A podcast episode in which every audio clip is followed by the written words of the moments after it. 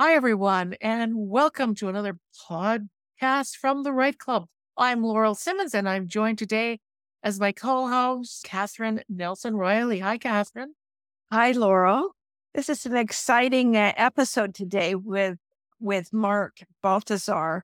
He's I really love the fact that he his multifamily strategy includes the acquisition of underperforming apartment buildings and improving them and repositioning them to be stabilized operating businesses. It's fascinating what he has to share in today's episode. Yeah, not only that, this is a two part episode because he had such great information to share. So, this first part, we're talking about what he's doing and where he's doing it and some of the issues that come up with uh, multifamily uh, real estate investing. And then in part two, which you really do have to listen to, we get into more of the whys and wherefores and the mindset and all the rest of it. But yeah, lots of great information. So, shall we go to part one of this interview? Absolutely. Welcome to the Right Club Podcast, where the focus is on helping you, the real estate investor, advance to the next level. And now let's join this week's hosts and share ways for you to customize your life. Hey, Mark, welcome to the Right Club podcast. Once again, it's nice to see you, talk to you. It's been a little while. So, mm-hmm. what's going on with the uh, multifamily investing world these days? Yeah, I think we're recording this in August of 2023. Some interest rate hikes since the last time we talked. I think we're seeing some volatility in the single family space. Multifamily traditionally is a little more stable. It's probably one of the more stable asset classes in real estate. It doesn't have the peaks and valleys that other asset classes do, but it has it has flattened out from a value standpoint. I think coming into 2023 and even 2022, we saw some some significant value increases across the country. And now they're just leveling out like a lot of asset classes. And I think buyer buyer pricing and seller pricing has started to come, the gap has started to close. And so you're starting to see some kind of reasonable deals out there. And deals, I don't mean getting things super cheap, but I think the good value, good pricing.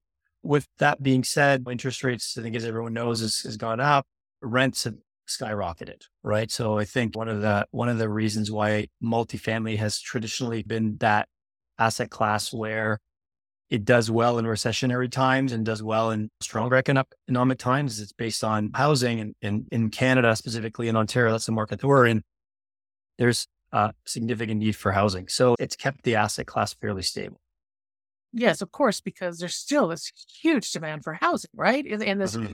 in the country and in this province, it's just a critical, well, it's beyond critical, right? Yeah. In, in, terms of, of the requirement uh, for housing. In practical terms, then how do you see that playing out when you go to make offers on, on places? First of all, are they, is it easy to find um, multifamily uh, uh, properties these days, or easier, I guess I should say. Yeah, there's there's definitely more deals out there. There's more deals out there.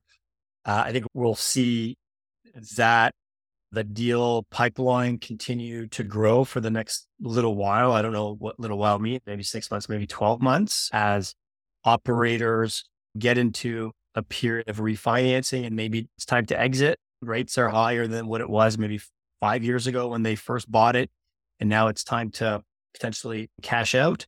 Um, and some operators not being able to hold their properties, right, because of interest rates. And so needing to cash out or at least liquidate and stop the bleeding potentially. There are deals. Is it hard to find? I think, like anything, if you're in the right network, if you have the right connections to begin with, that makes it easier. Multifamily typically gets traded amongst commercial brokers, right? Yes, you can get off market stuff direct to seller. Probably not as easy as single family for sure. You can still find deals on the MLS. Actually, you probably see more deals on the MLS than we did 12 to 18 months ago. So yeah, I think the the asking price of sellers has started to come in line with what buyers are willing to pay. And yeah, there are more deals. So I would say it's easier than it was 12 to 18 months ago. When you say multifamily, because that, that there's a gamut from two two units together are considered multifamily, right, right up to, I don't know, 150, 200, 300, 500, whatever it is in an apartment building. Uh, so, what do you specialize in, and where are you seeing the most movement? I guess in in terms of the market and in terms of the size of the properties that are moving. Yeah. So our portfolio consists of 12 to 20, 20, 20 units, let's say, some a little bit more than that. That's been our sweet spot. We were buying at the upper range of that now and even be looking at 20 to 30 unit mm-hmm. buildings. So commercial multifamily or multifamily, at least the space that I play in is, is com- what is called commercial. And that's six units or more. That's kind of considered commercial. And, and the difference between co- commercial and let's say residential is, is how it gets valued, how it gets financed. And that's the big difference. Qualification criteria is less about the operator, although our financials matter, but it's really about the property. What is the, how is the property performing? So how banks and how buyers and sellers value or see or view these types of properties. It's like a business, right? So the more income that it's generating, the more valuable it's going to be. The less income, you know, the less valuable it's going to be. And so the name of the game is to, to grow the bottom line. And that's, it's financing and financing mainly our banks look at the asset class as a, as a big determinant to how much they're going to lend on it and what they value it.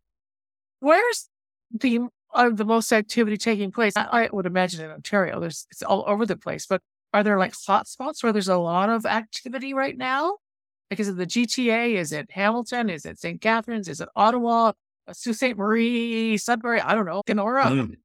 Yeah, I'm not sure how what deal flow is looking like outside of our market. So we focus on GTA uh, West right? So we, we have a building in Hamilton, sorry, a few in Hamilton, Mississauga, Hamilton, Barrie, Mississauga, Barrie, Hamilton, Orangeville. And so we're kind of GTA West, I guess a little bit north too, greater Hamilton area. And so I don't, I'm not sure what's happening up north, really far north. I would imagine similar dynamics are happening. There's just less, there's less properties to deal with up there though. I think you, you do hear a lot about Alberta as well. I think partly price per door is a big driver of that. Landlords, uh, the Residential Tenancy Act, uh, a little different out there. But I think so. We, we do some coaching and we do help people get into their first or continue to scale their building. And one of the questions that we get asked often is what's the best market, right? What's, where's the best market? I, I believe that there's no bad markets really. Um, and it's, it starts with kind of what you need to do as an investor. What are your goals. And if you think about real estate as just a means to an end, what does the real estate asset need to do for you? Is it cash flow? Is it equity? And then how much of those things you need it to do? Then pick a market that fits that. And maybe it's in the US and maybe it's in Canada, Western Canada, Central Canada, Eastern, who knows? Our strategy works well in Ontario, in some of the more premium markets, right? It does cost a little bit more, but you're paying premium. I believe it's also just more protected right? During economic kind of uncertainty, people rush to these larger cities, right? For jobs, for infrastructure, transit systems. That's where people, immigration, that's where people are coming. Yes, you have people going to smaller towns, but if you're investing in a, in a town that's reliant upon one or two industries or a few industries during economic kind of uncertainty, those towns are going to be hit first. So I know a long winded question to which markets are doing well or not we tend to focus on kind of some of these markets. But again, I know investors that are doing well uh, and have selected smaller towns because it it suits their you know goals. So it starts off with what do you want the real estate has to do for you, and then pick your markets. Have you seen any change? It was interesting when you talked about the the communities that may be dependent on one or two industries, and and when the, the economy changes, people tend to go back to the bigger cities, and yet during the time of COVID when there was a lot of what, what would you call it, outward bound movement from the larger yep. centers to the smaller centers. Yeah. Do you see the, the, those centers that I guess were what they had the benefit uh, of of the exodus from the big cities? Do you see any change there? It, are those places still stable? I know you say you're in the sort of the Western GTA, but there's a lot of communities around there that were affected, right? That like the ripple effect of the exodus of people going, I can work from home, I can work remotely, I can go here, I can go there. And now we're going to take a quick break to hear from one of our sponsors. Today's podcast is brought to you by LegalSecondSuites.com. Ken Beckendam is an amazing real estate investor. He understands the process of the conversion inside and out. And he has built one of the largest by volume design build firms in the GTA that specializes in legal multifamily conversions, anywhere from two to 15 units. And he's been involved in either the designer or the contractor in well over 250 conversion projects, which resulted in over 600 legal dwelling units. That is a lot of legal dwelling units. And Ken and his team at Legal Second Suites, they cover everywhere from Halton, Niagara, Haldimand, Norfolk, Brant, Hamilton, London, Tri Cities, Barrie, York, and anything in between. He's one of the few firms that can complete the entire process for you from design to construction to property management. So it's truly a one stop shop. So reach out to Ken at legalsecondsuites.com. Again, it is legalsecondsuites.com. And now back to the show. Yeah. Um, again, so our portfolio was not affected by that. Even in, we have a building in Mississauga, Ontario, which is the closest to Toronto that we have. Our rents, although we did, we bought that after COVID. We bought that in 2022. So we've had it for a year now. Rents are growing significantly. So pre COVID, I'm not sure what happened in that building specifically. I guess we, we have historical financials, but it's again, core city, right? Sure, you might have had an exodus because people were able to find cheaper housing uh, or less expensive housing everywhere else.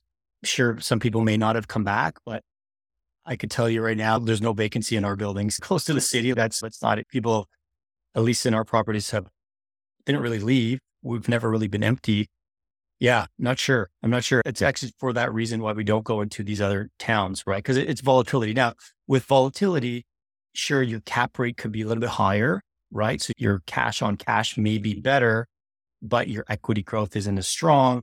So you do get a, a better yield because it is high risk to go into these smaller towns. But yeah, our portfolio was not affected really by COVID in a negative way at all. I think everyone held their breath April 1st, 2020, just to see if everyone was going to pay. We, industry wide, it was about 95%, right? People paying. Our portfolio was at the upper end of that. Did you, you've been talking, you, you talked a little bit about rent. I guess the question is, yeah, Ontario, we're, we're restricted by the Ontario or the tenant landlord mm-hmm. or the board. And, and, every year they come up with you can raise your rent this much. And the buildings that you get, that, that you acquire, do you find that they come with tenants? Can you get them out easily? Do you want to get them out? Sometimes you don't, right? They're really good tenants. Yeah. They pay on time. And like, why do you want to get rid of good tenants? Because they're like gold. Like, how is that working right now in, in terms sure. of rental increases and tenant management and all that?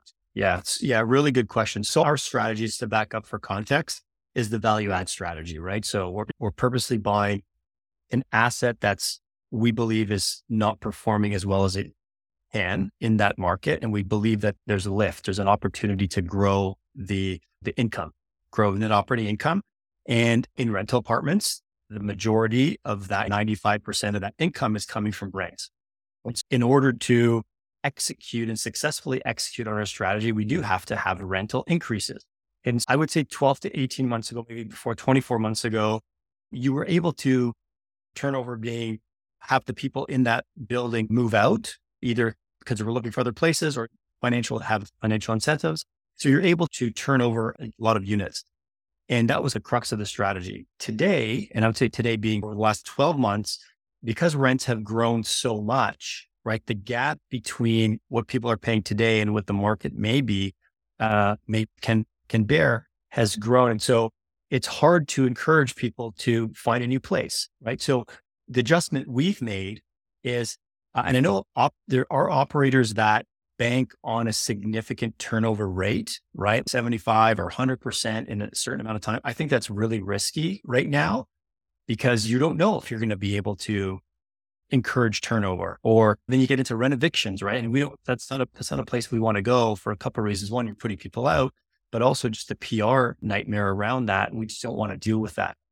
What we've done, knowing that turnover has slowed across the industry in, let's talk about in, uh, in Ontario due to the uh, what of gap in the resident, uh, the RTA, the Residential Tenancy Act, we're only looking at buildings that work financially with a much lower turnover rate, like a natural turnover rate. For example, we're just about to acquire a building and we've, in our pro forma, we're projected to 17 units. uh, the model works if we turn over eight units or eight units turnover in six years. That's pretty much the natural turnover rate. So what that does, one, it makes our projections fairly conservative. We know that we're, we'll hit that. It also puts less stress on our system to try to really encourage and force turnover.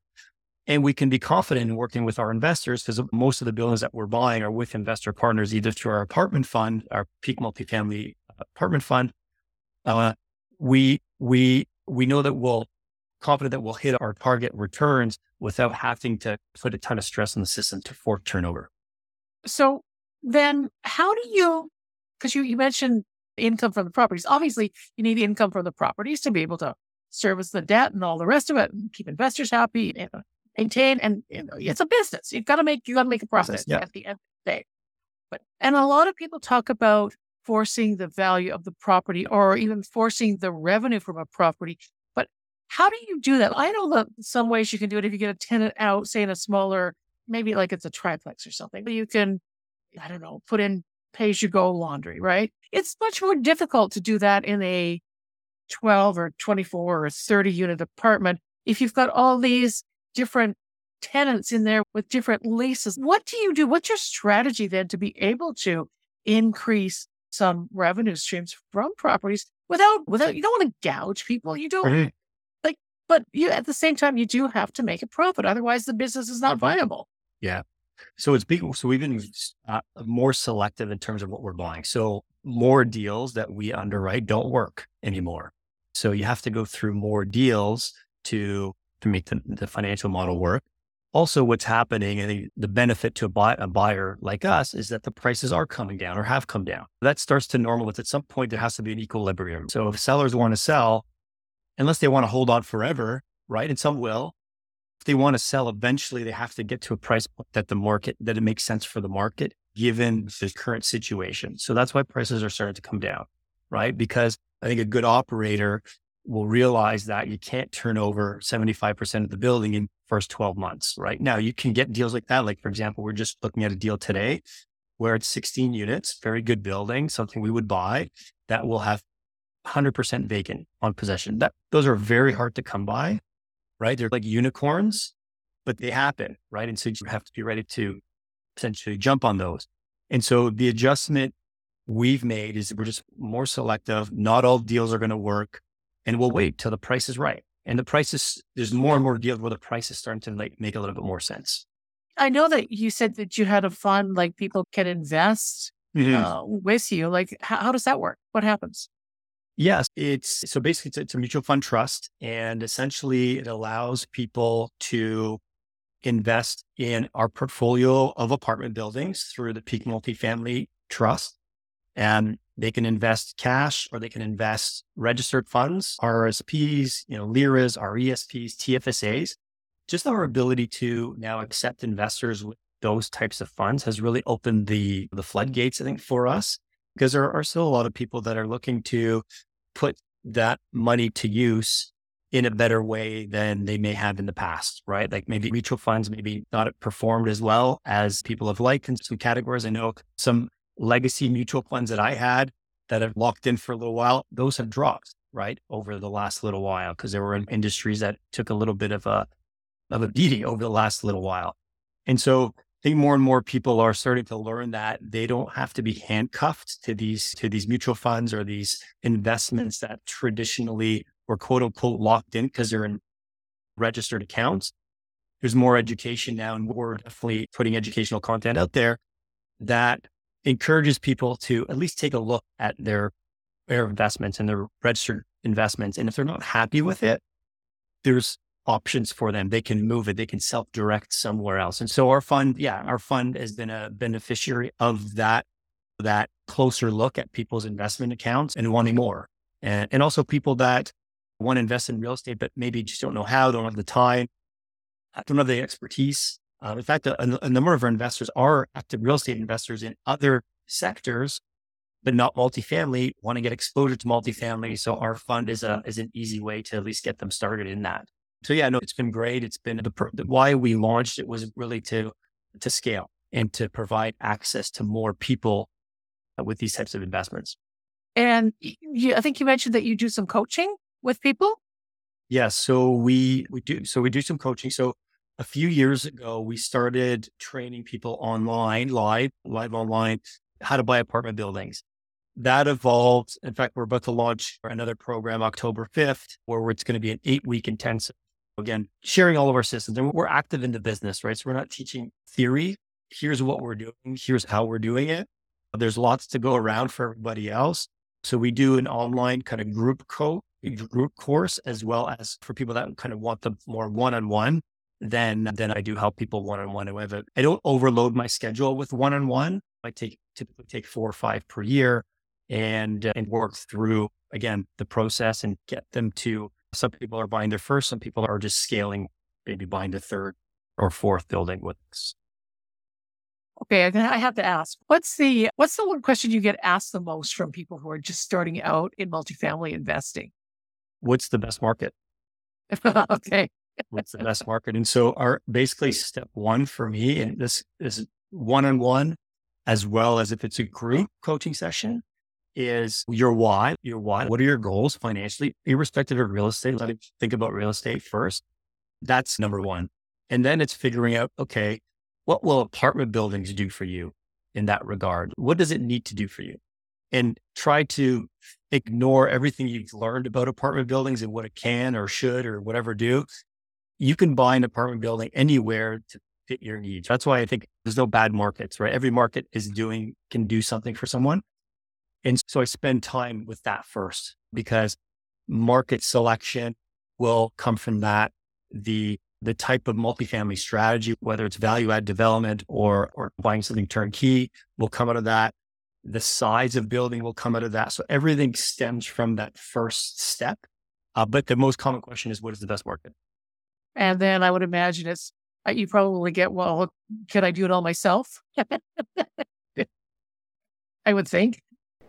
This week's lightning round is brought to you by Butler Mortgages, Canada's number one mortgage brokerage, three years in a row. If you need a great mortgage broker to help you with investing in real estate or to help you purchase your next home, reach out to Daniel Patton and Michael Zanzini from Butler Mortgages. You can do that by calling 905 569 8326 or toll free at 1 MTGTEAM and check out their website, butlermortgages.com, or by email daniel.patton at butlermortgages.com or michael.zanzini at butlermortgages.com. And let's go to the lightning round. Yeah, I think partly why people come to us in the first place is to is to learn how, how to do it do it themselves. Uh, but I think they quickly understand that it's, we don't do it ourselves. We have you know team. We have we also have a network. We have people we reach out to right? We have people that we collaborate with that are much larger than us and have been through the bumps and bruises that we may be going through. So we ask them. So I think part of it is one of the actually the core modules in what we teach is building your power circle um, of people around you, and specifically who are those people that you need on your team. And yes, lawyer, accountant, appraiser, all those people, but there's other people that also should be on your side to help you because never it's not easy. If it was easy, everyone would do it. Of course, we'd have 100% of the population do it, investing in real estate in some way, which we know that's definitely not the case. It's very low. And so we spend a lot of time figuring out who they need, but also not just the who, the type of person. So I spent one of the things I've introduced recently is it's called the VEDIC test and some personality profiling to understand what's the the profile of the person I'm working with. And that and then that helps them find certain people match best with them on their team. And it could be the type lawyer, right? And there's lots of lawyers, but each one has a different personality. So finding finding the right personality fit across all of the the spectrum of people they need to work with. Actually, I, I'm really impressed by that because I know that it really does matter who yeah. you like who you work with, not just who, but like you say, that there's got to be a fit because you don't have the like the best sort of the best credentialed person in the world, but if they don't match or, or I shouldn't say match, complement is probably the best Yes. word, right? Exactly. Complement your style. Yeah. Because this, uh, the last thing you want is someone who does things exactly like you do because you don't want a clone of yourself because that 100%. doesn't help you. Yeah. Like that saying, like the saying is, uh, all great minds think alike. You have heard that. So I don't think that's true. It's all great minds think differently. Because if everyone thought alike, then it would be this really boring place. But it's the great minds. If you get people that think differently, even my business partner, right? Like my business partner, Mike, we have some really good, healthy debates and we don't agree on everything. And if we did, I think we'd be where we are today. Now, macro vision, we are, we're on the same boat. We're going in the same direction. We have different thoughts, we have different perspectives. We have really good debates. I think when you find uh, in building a partnership, again, whether it's like a third party vendor that you're working with, and again, lawyer, contractor, accountant, whatever, or a business partner, I think it's important to, and this might take some time to assess, right? It's important to not work with someone that's just going to, we're just going to agree with each other all the time. I, I don't think you- you're going to get into situations where you have to be yeah, yeah, there will be disagreements. You're going to want to see things differently. You're going to have to engage in, in good, respectful debate. And that's super important because no growth will come without it. And that's, that's it. That's the, it's the soft side, I think, of team building. Maybe the soft side, but it's a really important side because Yes. you, you do, I think, out of that debate, out of a difference of opinion comes solutions and ideas that nobody would have thought of in the first place if Yeah. you didn't have that debate. And Yeah. but Yeah. you have to have someone that you can actually trust and and be able to bounce those ideas around with, whether it's your lawyer or accountant or whatever, whoever it is, right? Even your contractor, your electrician, for heaven's sakes, it really doesn't matter. Yeah, yeah. If you, if, if you disagree or, you know, respectfully dis- disagree with any of those people and they take offense to it or take things personally, rather taking things personally really puts up a big barrier, right? You can't really grow or innovate. You can't really push beyond boundaries when people think, take things personally. So that would be one of the first things I look for is people take things personally. And if they don't, that's good. That's amazing. That's a big kind of piece because people that don't take, take things personally also hold themselves a little more accountable don't always put the blame on others. Look at them first. And that's super important. And, and I've kind of, you know, I had another company before. I was a partner in another business. And so I've been able to see the way different teams work and the best teams were the ones that were just, was not about taking things personally. It was about just figuring out the problem, sort the problem, regardless of who came up with the solution, whoever made the mistake. Mistakes were fine. Mistakes were good as long as you learn from them. So all, all the kind of these cliches, but they're true. Like in real life, they actually, they work. Not only they work, they're critical or else the partnership falls apart or like the team falls apart. Mark, you've mentioned about the team and the importance, of course, is it? But what about the mindset of a multifamily investor? Yes. Yeah. My mindset, mind's super important for us. I think there's a lot of talk about mindset. And I like learning about mindset, reading about mindset. One of the things that I found with, again, just looking at social media and seeing kind of what people are saying about mindset, I found that there's a, a gap. There's, yes, mindset, mindset's important, but what is it about mind? What do I do to develop it? So I actually recently gave a talk about mindset and why mindset's important and the four things that stop people from moving forward. Because that's really the importance of mindset, right? And it's why, why is mindset? What's really important? Because something up here is blocking you from moving ahead in some way. It's okay, that's good. So if you agree with that, then cool, we're on the same page. But what is it that, like, wh- how do you unlock that? You can strengthen your mindset. What do you got to strengthen? So I did some, my background is research, but was, I was, I'm a researcher by training out of school and then spent almost 20 years in a company doing research and, and trying to understand psychology of people, how people buy, right? So shopper psychology, that was, that was the business I was in for real estate. So the mind, the mind and people decision-making psychology has always been super fascinating uh, to me. And so I did a little bit of research on my own over the last six months or so in terms of mindset. All right. So Mark, it's been wonderful. Thank you. How do people reach you? What's the best way for people to reach you? yeah, email mark at peakmultifamily.ca. I'm very active on social media. So at mark underscore Baltazar website, uh, peakmultifamily.ca. Any of those, you'll be able to what we're doing. That's great. Thank you. And it was great having you on. It's it's always fun to chat with you and uh, hear what's going on. And it sounds like your life is quite busy these days. Busy. It's busy. That's busy. It's good though. It's good. All right. Thank you so much. Thanks for having me. Thanks for having me. Really appreciate okay. it. Thank you. All Thank you.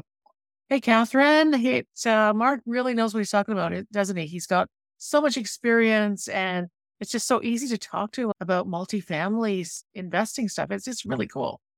It, it really was. And he shared his strategies with us. That's what I really liked his strategies and how he was doing it and what to look for and moving forward, and especially in the markets that we're in today.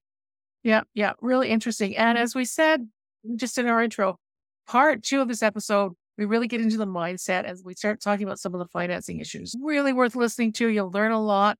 But for now, we're going to say goodbye. Don't forget to go to therightclub.com and check out all the massive amounts of information and, and knowledge we have waiting for you. And go on out there and customize your life. Bye for now.